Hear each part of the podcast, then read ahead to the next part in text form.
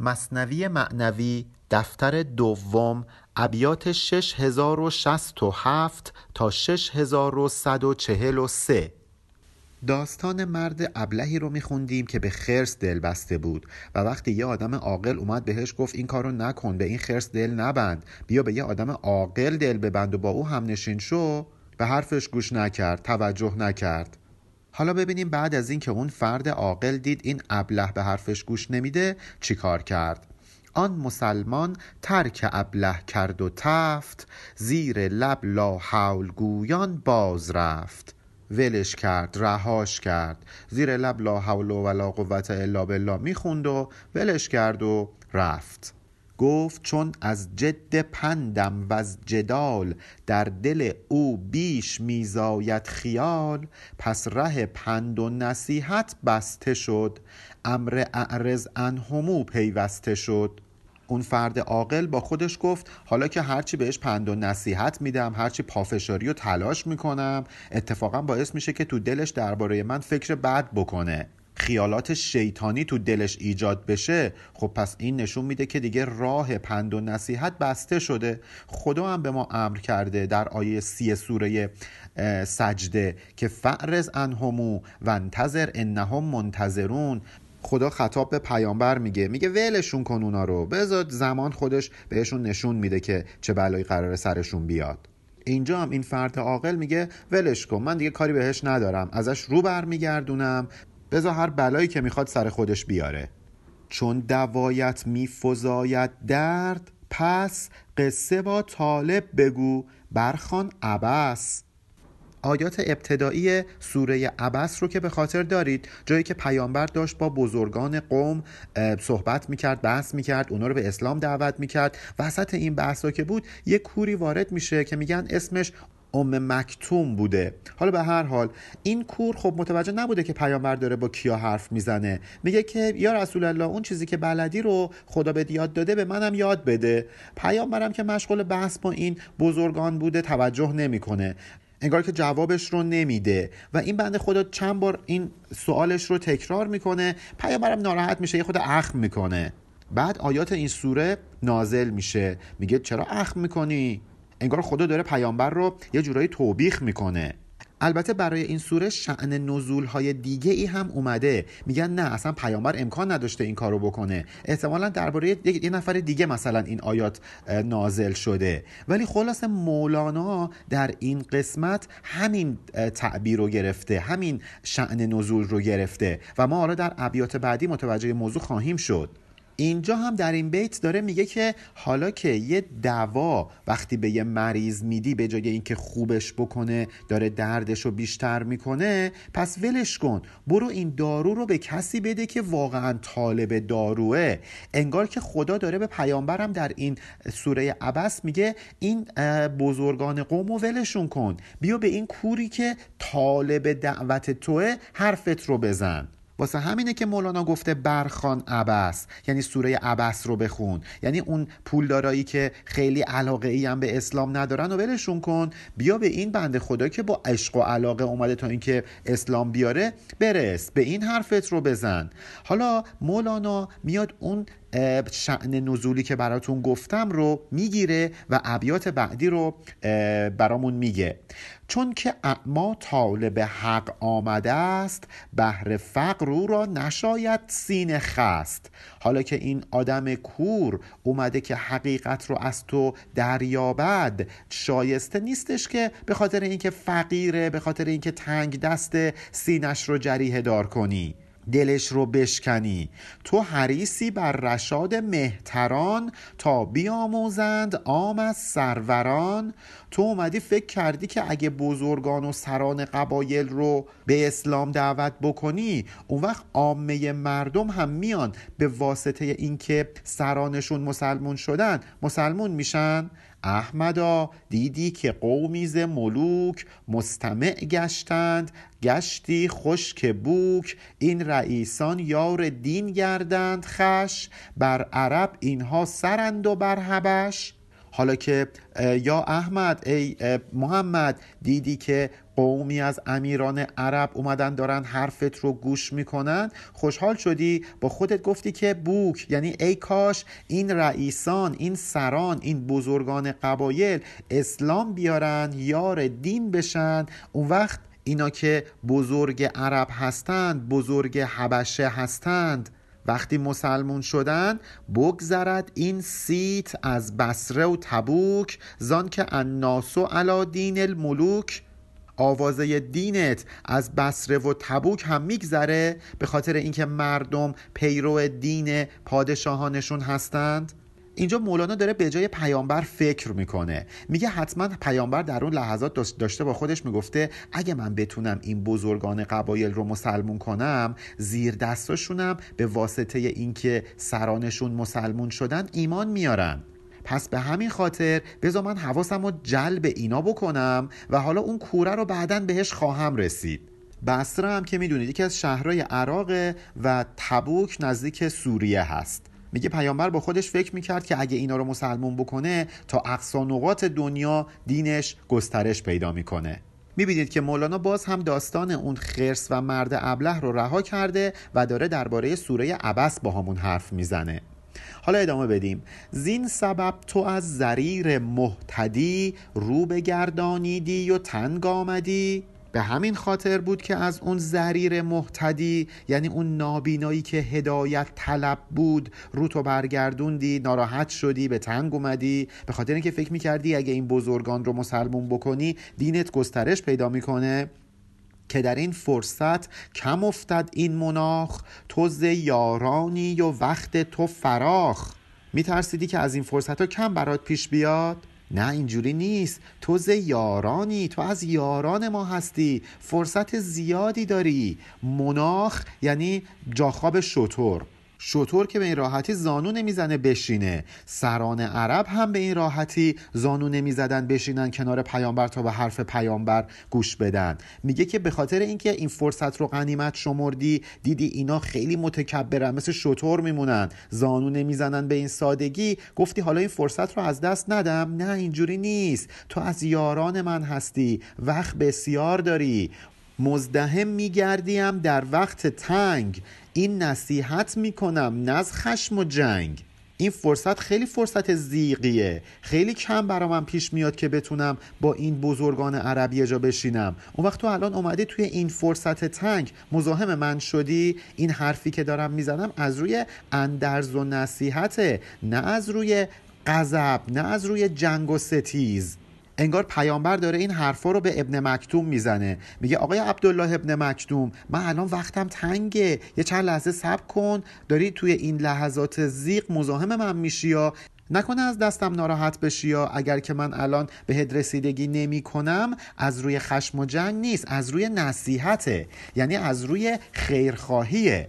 اینجا هم مولانا داره به جای پیامبر فکر می‌کنه. حالا خدا جوابش رو میده. میگه احمدا نزد خدا این یک زریر بهتر از صد قیصر است و صد وزیر. ای احمد در پیشگاه خداوند همین یه نابینا که اینطور با عشق و علاقه اومده تا اینکه ایمان بیاره از صد تا وزیر و وکیل و پادشاه هم بهتره. یاد اناس و معادن هین بیار معدنی باشد فزون از صد هزار. یاد این حدیث بیفت که میگن اناس و معادن؟ یعنی آدما مثل معدن میمونن؟ دارای استعدادهای درونی خاصی هستند؟ واقعا پتانسیلی که خدا در وجود ما گذاشته هر کدوم از ما رو مثل 100 تا معدن خلق کرده. هر کدوم از ما می‌تونیم معدن خوبی بشیم می‌تونیم معدن بدی بشیم می‌تونیم معدن دانش بشیم می‌تونیم معدن فریبکاری بشیم و معدن هر چیز دیگه می‌تونیم باشیم. میگه ای پیامبر ما به این موضوع دقت بکن که اناس و معادن همین آدم کور ممکنه که با این حرفی که امروز از تو میشنوه یکی از معادن درونیش شکوفا بشه. شما اگه یه معدن طلا داشته باشی خیلی بهتر از اینه که مثلا 100 کیلو طلا داشته باشی. در مقابل یه معدن 100 کیلو طلا چیزی نیست. معدن لعل و عتیق مکتنس بهتر است از صد هزاران کان مس. این بزرگان قوم که کنارت نشستن مثل معدن مس میمونن که آشکارن. همه دارن میبیننشون. ولی اون کور مثل معدن لعل میمونه مثل معدن عقیق میمونه. ولی مکتنسه پنهان مستور پوشیده است. این معدن لعل پوشیده از صد هزار تا معدن مسی که همه دارن میبیننش بهتره. احمدا اینجا ندارد مال سود. سینه باید پرز عشق و درد و دود. توی این کاری که یا رسول الله داری انجام میدی اینو بدون پول فایده نداره. یه دلی می‌خوایم عاشق سوخته. مثل روز قیامت میمونه دیگه. میگه در آیه 88 سوره شعرا یوم لا ینفع مال روزی که پول به درد کسی نمی‌خوره. پس چی به درد می‌خوره؟ من الله به قلب سلیم یه قلب سالم یه قلبی که پاک شده سیقلی شده این به درد می‌خوره. اعمی روشن آمد در مبند پند او را ده که حق اوست پند. اگه یه نابینا اومد که روشن دل بود یعنی روشن زمیر بود دلش نورانی بود در رو به روش نبند بهش اخم نکن پند و اندرز تو به او بده. حق اونه که این پند و اندرز رو بگیره. گر دو سه ابله تو را منکر شدند تلخ کی گردی چو هستی کان قند؟ حالا فرض کن دو سه تا ابله هم بیان تو رو انکارت بکنن. بگن تو دروغ میگی تو پیامبر خدا نیستی. خب چه اهمیتی داره مگه معدن قند با دو سه تا تلخی تلخ میشه؟ تو معدن قند و شیرینی تو سرشار از حقیقت و اسرار و صفات پسندیده هستی. حالا یه نفرم بیاد یه حرفی بهت بزنه. دیدید بعضی از افراد تا کوچکترین انتقادی بهشون بکنی میشکنن.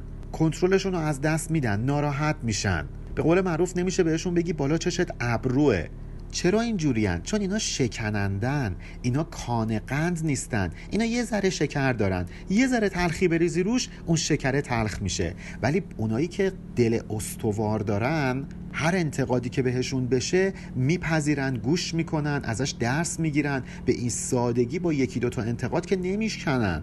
یه عده هستن تو رانندگی می‌خوان از همه سبقت بگیرن. تا یکی ازشون سبقت بگیره ناراحت میشن. اینا آدمای شکنندن. ولی یه عده دیگه هستن که تا یکی پشتشون چراغ می‌زنه میان کنار یه دستی هم اشاره می‌کنن که بفرمایید شما بفرمایید. اینا آدمایی که کان قندن.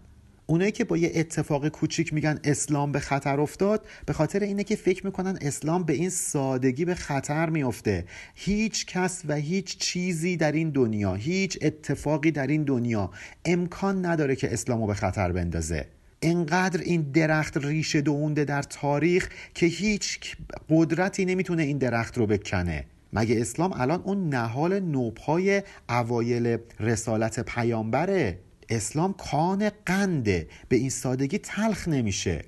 به هر حال گر دو سه ابله تو را تهمت نهد حق برای تو گواهی می‌دهد. دو سه تا آدم احمق اگه بیان یه اتهامی هم به تو بزنن ناراحت نباش. شاهد تو در دادگاه خداونده. خداست که میاد میگه اینا دارن تهمت می‌زنن اینا دارن دروغ میگن. پشتت به خدا گرم باشه. فکر نکن حالا اگه این بزرگان قوم اسلام نیارن ها تو شکست می‌خوری در رسالتت. نه خدا پشتته. یه جای دیگه میگه میگه من کتاب و معجزت را حافظم. من که نمی‌ذارم آسیبی بهش وارد بشه.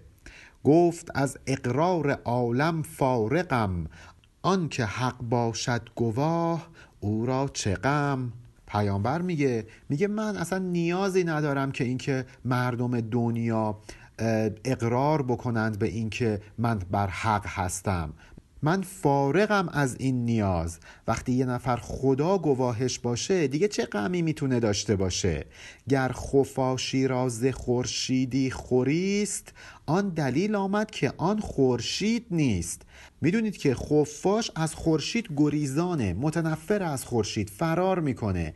حالا اگه دیدی یه خفاش داره میره به سمت یه خورشید بدون اون خورشید نیست. ایراد از اون خورشید است که خورشیدگری نداره.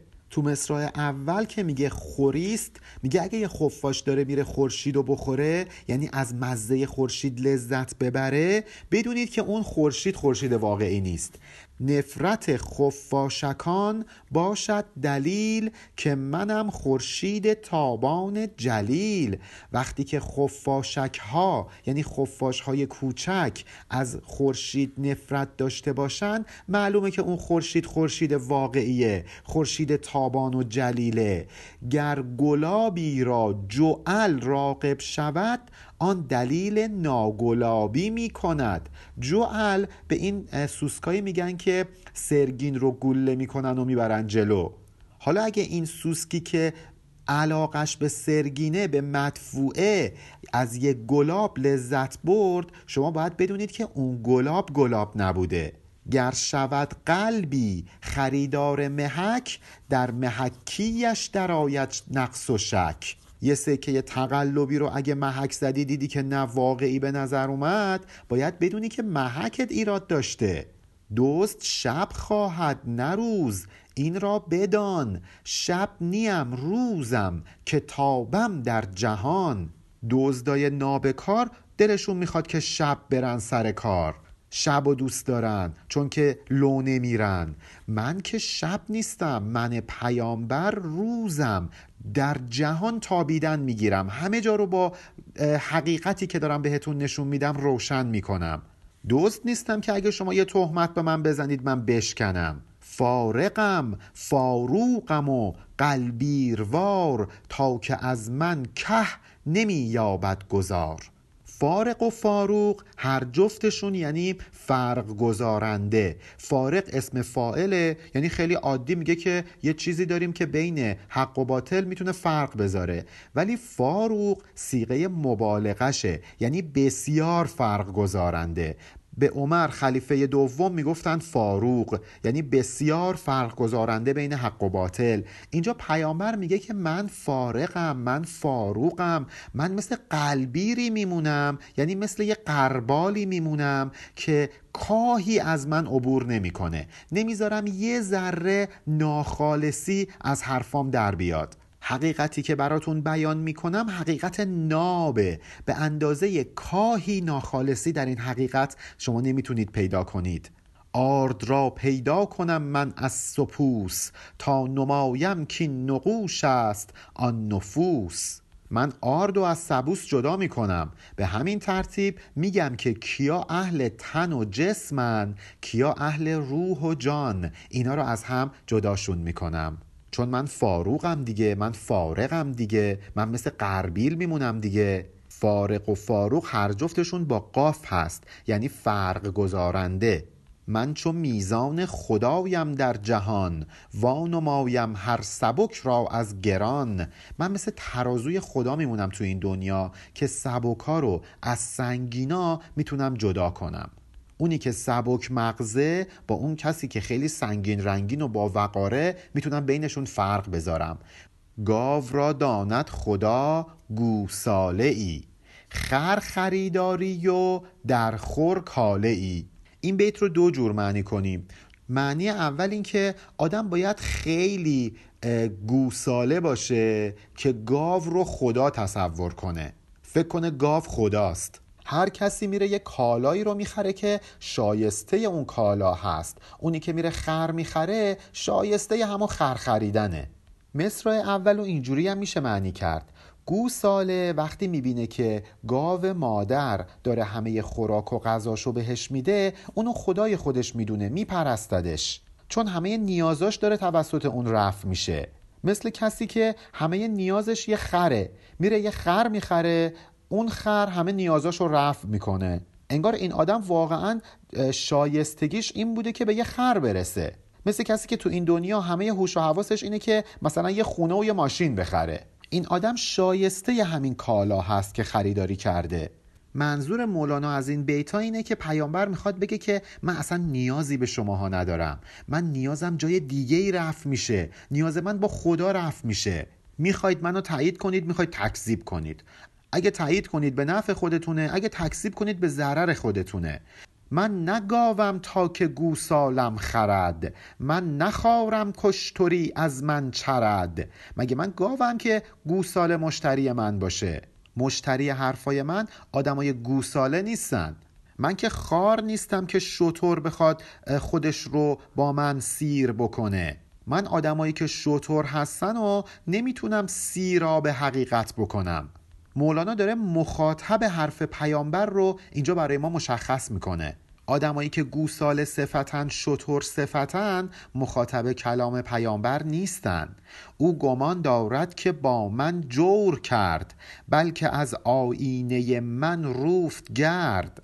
همونطوری که خورشید اتفاقا باید ببینه که خفاش ازش گریزانه تا اینکه خورشید بودنش مشخص بشه برای من پیامبر هم اصلا این خیلی خوبه که گوسال صفت ها و شطور صفت ها از من بیزار باشن. چون اگه قرار باشه گوسال صفت ها و شطور صفت ها بیان به سمت من باید در پیامبری من شک کرد. مثل خورشیدی که خفاش میره به سمتش. خب در خورشید بودن اون خورشید باید شک کرد. پس اونایی که میان با من پیامبر ستیزه و اناد می‌کنن فکر می‌کنن که دارن به من بدی می‌کنن. نه اتفاقا برعکس. دارن نشون میدن که من واقعیتم چیه. نشون میدن که من واقعا پیامبرم که اینو با هم مشکل دارن. انگار که دارن قبار رو از روی آینه قلب من پاک می‌کنن. آشکار می‌کنن که قلب من آینه است. یه داستانی هست که میگن که یه روز جالینوس به شاگردش میگه برو فلان دارو رو واسه من بیار.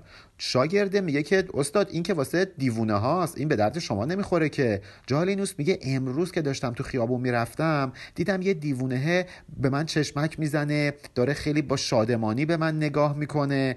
من با خودم گفتم حتما منم دیوونم دیگه و اینقدر از من خوشش نمیومد. میگن که دیوانه چو دیوانه ببیند خوشش آید.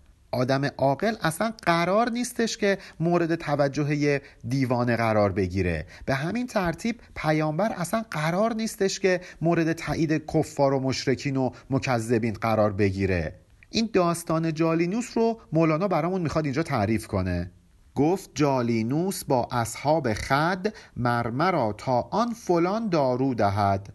جالینوس به یارانش گفتش که یکی از شما بره فلان دارو رو واسه من بیاره. پس بدو گفتان یکی ای زوفنون این دوا خواهند از بحر جنون. یکی بهش میگه که ای زوفنون ای استاد هنرمند این دارو که واسه خوب کردن جنونه واسه اینه که بدیم دیوونه ها بخورن عاقل بشن. دور از عقل تو این دیگر مگو گفت در من کرد یک دیوانه رو. شاگرد بهش میگه استاد این از شما خیلی دوره از عقل و خردمندی شما بدوره که بخواید همچین دارویی رو بخورید. تو رو خدا این حرفا رو نزنید. جالینوس میگه که امروز یه دیوونه به من رو کرد. ساعتی در روی من خوش بنگرید چشمکم زد آستین من درید. یه چند دقیقه با خوشحالی به من نگاه کرد به هم چشمک زد افتاد سر آستینم و آستین لباسم رو پاره کرد. انگار که مثلا آستین من داره می‌کشه ببره با خودش پیش خودش باشم. گر نه جنسیت بودی در من از او کی رو خاوردی به من آن زشت رو؟ اگه بین من و اون یک تجانس نبود هم جنسی نبود اون زشت رو که به من رو نمی کرد پس منم انگار یه دیوانگی داشتم که اون متوجه شده و به من علاقه من شده. گر ندیدی جنس خود کی آمدی؟ کی به غیر جنس خود را برزدی؟ اگه یه دیوانه ای مثل خودش ندیده بود که به سمت من نمی اومد مگه میشه یه غیر جنس بره پیش یه غیر جنس دیگه خودش رو قرین و همراه بکنه؟ ببینید مولانا داره میگه که مصاحبت و همنشینی بین افراد همگون برقرار میشه. دو نفر که با هم همگون نیستن اینا که نمی‌تونن رفیق همدیگه باشن.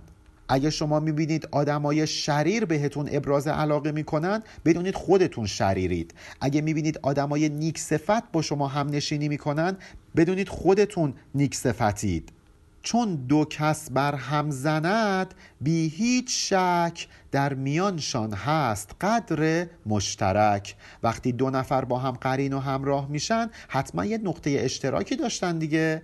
کی پرد مرقی مگر با جنس خد؟ صحبت ناجنس گور است و لحد. پرنده ها هم توی دسته هایی پرواز می‌کنند که همه با هم هم جنس هستند مثلا یه دسته گنجشک با هم پرواز می‌کنند یه دسته کبوتر با هم پرواز می‌کنند.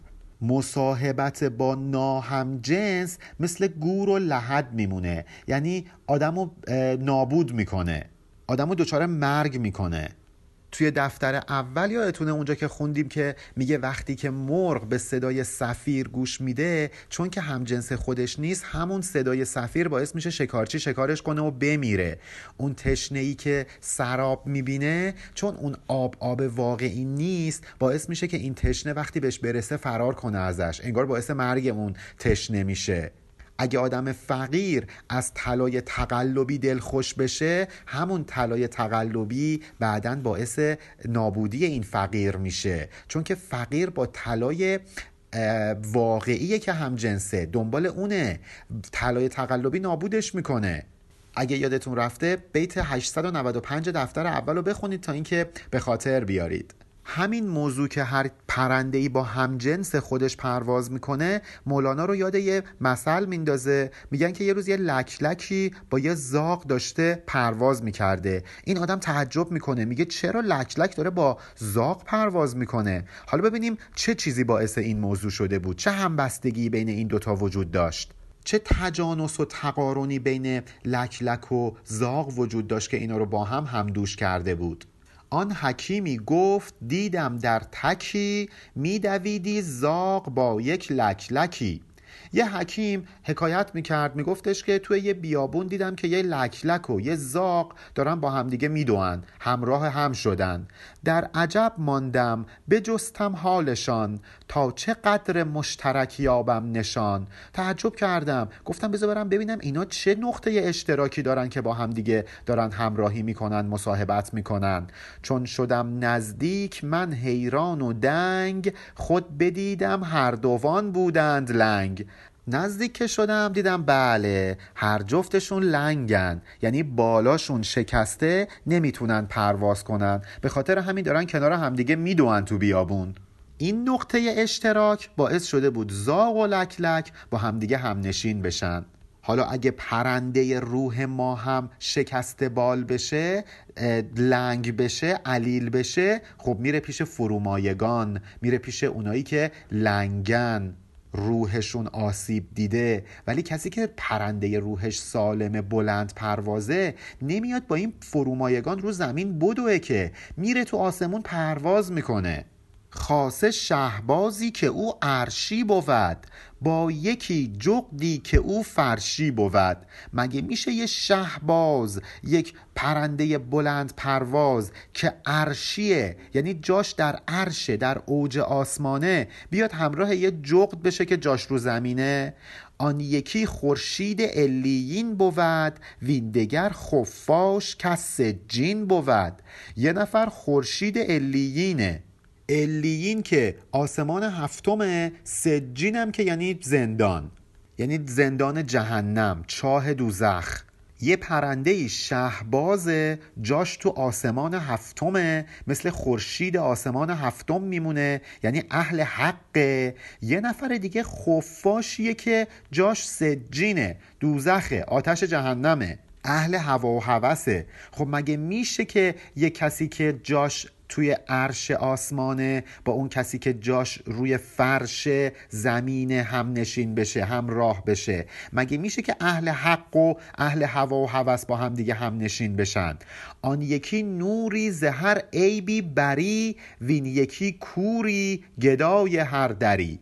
یه نفر یک نور خالصه از عیب و نقصان آری و منزهه یه نفر دیگه پر درد و عیب و مریضیه. مثل یه گدا میمونه مثل یه کور میمونه که داره گدایی می‌کنه. اینجا کور بودن به معنی نابینایی چشم نیست به معنی کوردلیه به معنی نقصانه. آن یکی ماهی که بر پروین زند وین یکی کرمی که بر سرگین زند. یه نفر مثل ماه میمونه که از ثریا هم بالاتره از پروین هم بالاتره. یه نفر دیگه مثل یه کرم میمونه که رفته توی ببخشید یه پشگل. چقدر اینا با هم فرق می‌کنن؟ اینا که نمی‌تونن با هم هم نشین بشن. آن یکی یوسف رخی عیسی نفس وین یکی گرگی و یا خر با جرس. یه نفر مثل حضرت یوسف میمونه زیبا روه دم مسیحایی داره. یه نفر دیگه مثل گرگ میمونه مثل خر میمونه. مثل حیوانی میمونه که رو گردنش جرس داره یعنی زنگوله داره. اینا که نمی‌تونن هم نشین هم باشن. این در واقع داره همون خرس و آدم رو هم میگه ها داستان خرس و فرد ابله. میگه اگه اون ابله با خرس هم نشین شد به خاطر اینکه باهاش تجانس داشت با هم حیوانیتشون مشترک بود. اون فرد عاقل رو پس زد چون نقطه اشتراکی با او نداشت. کفار با پیامبر بد بودن چون نقطه اشتراکی باهاش نداشتن. آن یکی پران شده در لامکان وین یکی در کاهدان همچون سگان. یه نفر که اهل عرشه در عالم بیمکان و نامحدود روح پرواز می‌کنه یه نفر دیگه مثل سگ میمونه. باید بره تو کاهدونی جست و خیز کنه. کسی که اهل لامکانه هیچ محدودیت مکانی نمیشه براش در نظر بگیری مگه می‌تونه با کسی هم نشین بشه که محدود به یک کاهدونی شده؟ با زبان معنوی گل با جعل این همی گوید که ای گند بغل. گل به زبان حال و به زبان معنا به اون جعل به همون سوسک سرگین گردان میگه که ای کسی که زیر بغلت بوی گند میده. گنده بغل یعنی کسی که زیر بغلش بو میده. گر گریزانی ز گلشن بیگمان هست آن نفرت کمال گلستان. اگه تو از گلستان دوری می‌کنی نفرت داری اتفاقا واسه گلستان خیلی هم خوبه. چون نشون میده که این گلستان واقعا گلستان و خوشبوه که تو ازش بیزاری. اگه تو دوستش داشتی که معلوم بود اون گلستان نیست. اونم یک سرگینزاری بیش نبود. غیرت من بر سر تو دور باش می‌زند که خس از اینجا دور باش. دور باش در مصرع اول به معنی یه نیزه است که سربازا دستشون می‌گرفتن تا اینکه وقتی شاه داره از خیابون عبور می‌کنه مردم رو باهاش دور کنن به سمت شاه نزدیک نشن. میگه غیرت من مثل این دورباش میمونه برا تو. یه نیزه ای میمونه که تو سوسکو از گلستان دور کنه. بهت میگه که برو ای خس ای فرومایه از اینجا دور شو. گل داره این حرف رو به جعل می‌زنه. ور بیامیزی تو با من ای دنی این گمان آید که از کان منی. ولی ای فرومایه اگه تو بیای با من هم نشین بشی همه فکر می‌کنن که تو هم اصل و گوهرت مثل من میمونه.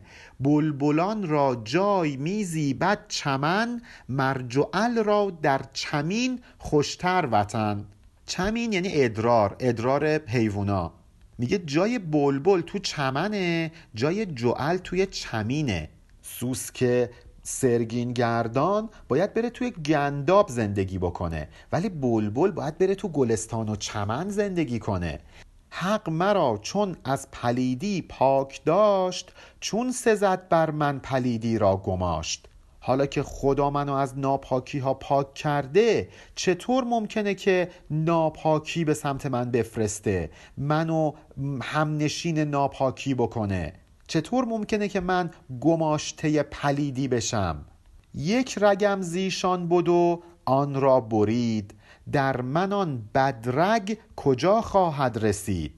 منی که الان انسان کامل شدم نقطه مشترکم با مردم این بود که جسم دنیایی داشتم. یه سری انگیزه های حسی داشتم. همین نقطه اشتراک رو هم با ریاضت و تسکیه نفس بریدم. خدا به هم کمک کرد و این نقطه اشتراک من با اونها قطع شد. پس دیگه کسایی که بدرگ هستند یعنی با من ناسازگارند با من از سر خشم و ستیز در میان دیگه به من نمی‌رسن که دیگه با من نمی‌تونن هم نشین باشن که. من با کسایی هم نشین میشم که اونا هم این نقطه اشتراک رو بریدن یا حداقل می‌خوان ببرن تا اینکه من هدایتشون کنم. یک نشان آدم آن بود از ازل که ملایک سر نهندش از محل. یکی از نشانهای حضرت آدم در روز ازل همین بود دیگه فرشته ها باید به حضرت آدم سجده می آوردند یک نشان دیگر آن که آن بلیس ننهدش سر که منم شاه و رئیس. نشانه دیگرش این بودش که شیطان نباید بهش سجده می‌کرد. ببینید انسان شعنش این بود که فرشته ها بهش سجده بکنن. اگه قرار بود شیطانم به او سجده بکنه مثل این بود که یک سوسک سرگین گردان علاقه به گلستان داشته باشه. خفاش علاقه به خورشید داشته باشه. اتفاقا ابلیس نباید به انسان سجده می‌کرد. وگرنه معلوم بود که اون آدم آدم نیست. اصلا اون شیطان باید میومد میگفتش که من از آتشم این از خاک من پادشاهم من رئیسم. لیک اگر ابلیس هم ساجد شدی او نبودی آدم. او غیری بودی. اگه شیطانم می‌خواست سجده بکنه معلوم بود که دیگه اون آدم نیست. ماهیتش یه ماهیتی بود که همجنس ابلیس بود در واقع. ولی آدم ماهیتش همجنس ملائک بود. هم سجود هر ملک میزان اوست هم جهود آن عدو برهان اوست. جهود با جیمی یعنی ستیز اناد دشمنی. همونطور که سجده کردن ملایک نشون داد که این آدم واقعا آدمه. به همین ترتیب ستیز آن عدو یعنی دشمنی شیطان هم برهانی بود بر اینکه این واقعا آدمه. هم گواه اوست اقرار ملک هم گواه اوست کفران سگک. به همین ترتیب اقرار و اعتراف فرشتگان گواه حقانیت آدم بود انکار و ناسپاسی ابلیس سگ صفت هم گواهی است بر فضیلت و برتری آدم. در کل این ابیات که توی این قسمت با هم خوندیم از داستان خرس و مرد ابله مولانا به ما گفتش که اون فرد خردمند فرد ابله رو ترک کرد چون همجنس باهاش نبود. شما هم به دوروورتون نگاه بکنید هم جنساتون رو بشناسید تا بفهمید که خودتون کی هستید. یه ضرب مثلا انگلیسی هم هست که میگه a man is known by the company he keeps. یه آدم رو با از افرادی که دوروورش هستن می‌تونی بشناسی. حالا با هم ادامه داستان خرس رو بخونیم. شخص خفت و خرس میراندی مگس و ستیز آمد مگس زو باز پس. اون فرد ابله خوابیده بود خرسم که خیلی بهش علاقه پیدا کرده بود مگسا رو عروش دور می‌کرد. ولی مگسا هم سمج بودن دیگه. هی برمیگشتن دوباره روی این مرد میشستن. چند بارش راند از روی جوان. آن مگس زو باز می آمد دوان. خرس هرچی این مگس ها رو دور می‌کرد مگس ها دوباره برمیگشتن می اومدن میشستن. خشمگین شد با مگس خرس و برفت برگرفت از کوه سنگی سخت زفت. دیگه خرس عصبانی شد. از دست این ها دیگه به تنگ اومده بود. رفت و یه تیکه سنگ بزرگ از کوه کند و برداشت آورد. سنگ آورد و مگس را دید. باز بر رخ خفته گرفته جای ساز. سنگو که برداشت آورد دید یه مگسی رفته جا خوش کرده روی صورت این فرد خفته. برگرفتان آسیا سنگ و بزد بر مگس تا آن مگس واپس خزد. سنگی که به بزرگی سنگ آسیا بود و بلند کرد و کوبید روی مگسه تا اینکه مگسه دور بشه. سنگ روی خفته را خشخاش کرد. این مثل بر جمله عالم فاش کرد. سنگ صورت اون مرد خفته رو مثل خشخاش خورد خاک شیر کرد. همین اتفاق باعث شد که یه مسئلی بر سر زبون ها بیفته. مهر ابله مهر خرس آمد یقین. کین او مهر است و مهر اوست کین. آدم ابله دوستیش مثل این خرسه میمونه. دشمنیش در واقع دوستیه. دوستیش در واقع دشمنیه. عهد او سست است و ویران و ضعیف. گفته او زفت و وفای او نحیف. این آدم احمق پیمان شکنه. پیمانش سسته. نمیشه به حرفش تکیه بکنی. حرفای بزرگ بزرگ می‌زنه ولی پیمانش خیلی سست و نحیفه. میگه مثلا برو جلو من پشتتم کمکت می‌کنم. ولی هیچ حقیقتی در این گفته ها شما نمی‌تونی پیدا بکنی. گر خورد سوگند هم باور مکن. بشکند سوگند مرد کج سخن اگه قسمم خورد شما باور نکنید. به خاطر اینکه این آدم کج سخنه یعنی دروغگوه. سوگند خودش هم میشکنه.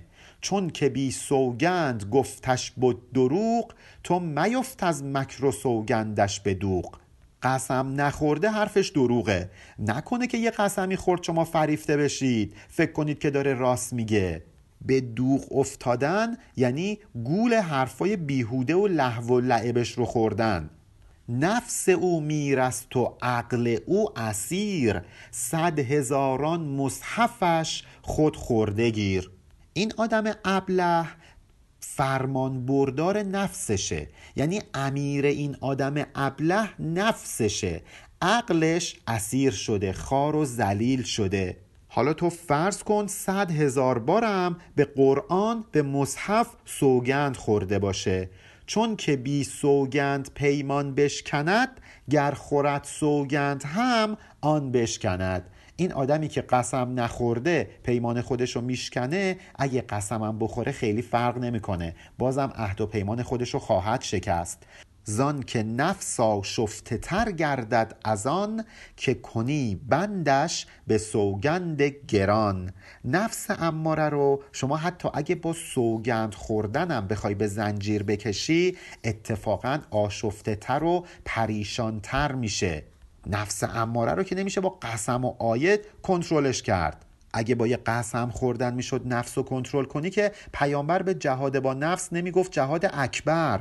کار سختیه کنترل نفس. چون اسیری بند بر حاکم نهد حاکمان را بردرد بیرون جهد. توی این مثال ما عقل اسیر نفس شده بود. حالا فرض کنید که عقل بخواد بیاد این نفس رو به بند بکشه. خب برای نفس کی که امیره کاری نداره که زنجیر عقل اسیر رو پاره کنه. عقلی که اسیر بوده اومده بر حاکم که نفس بوده بند بسته دست و پاشو بسته. خب این نفس که حاکمه خیلی راحت این بند رو پاره می‌کنه میپره بیرون خودشو آزاد می‌کنه. یعنی نفسی که امیره توسط عقلی که اسیره نمی‌تونه رام بشه. ما اول باید در وجودمون عقلمون رو امیر کنیم نفسمون رو اسیر تا اینکه بتونیم این نفس رو کنترل کنیم. بر سرش کوبد ز خشم آن بند را می‌زند بر روی او سوگند را. نفس اماره ما که امیره در وجودمون بندی که عقل می‌خواد به پاش ببنده بر میداره پاره می‌کنه می‌زنه تو صورت عقل. هرچی هم قسم بخوری همه این قسم ها رو میکوبه تو صورت عقل. تو ز اوفو بالعقودش دست شو احفظو ایمانکم با او مگو. اگه عقل داری اگه خردمندی به آدمای احمق نگو که به عهد خودتون وفا کنید. مثل آیه یک سوره ماعده که میگه یا ایها الذین آمنو اوفو بالعقود. ای کسایی که ایمان آوردید اگه یه حرفی می‌زنید پاش وایسید. به حرفی که می‌زنید وفا کنید.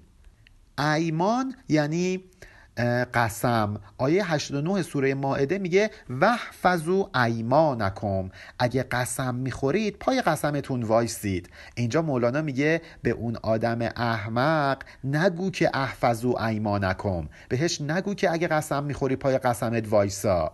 انتظار نداشته باش که اون آدم به عهدش وفا کنه به قسمش پایبند بمونه. وان که داند عهد با که می‌کند تن کند چون تار و گرد او تند.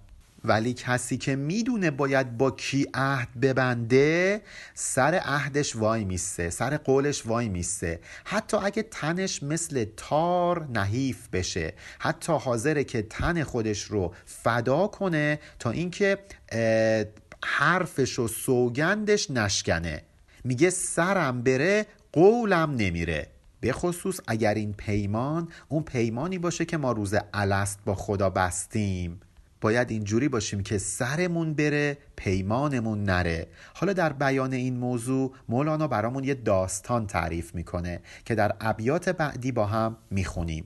ما اینجا داستان خرس و مرد ابله رو تموم کردیم و الله می‌رسیم به داستان وقتی که پیامبر اکرم میره به عیادت یکی از صحابشون پایان بیت 6143 علی ارفانیان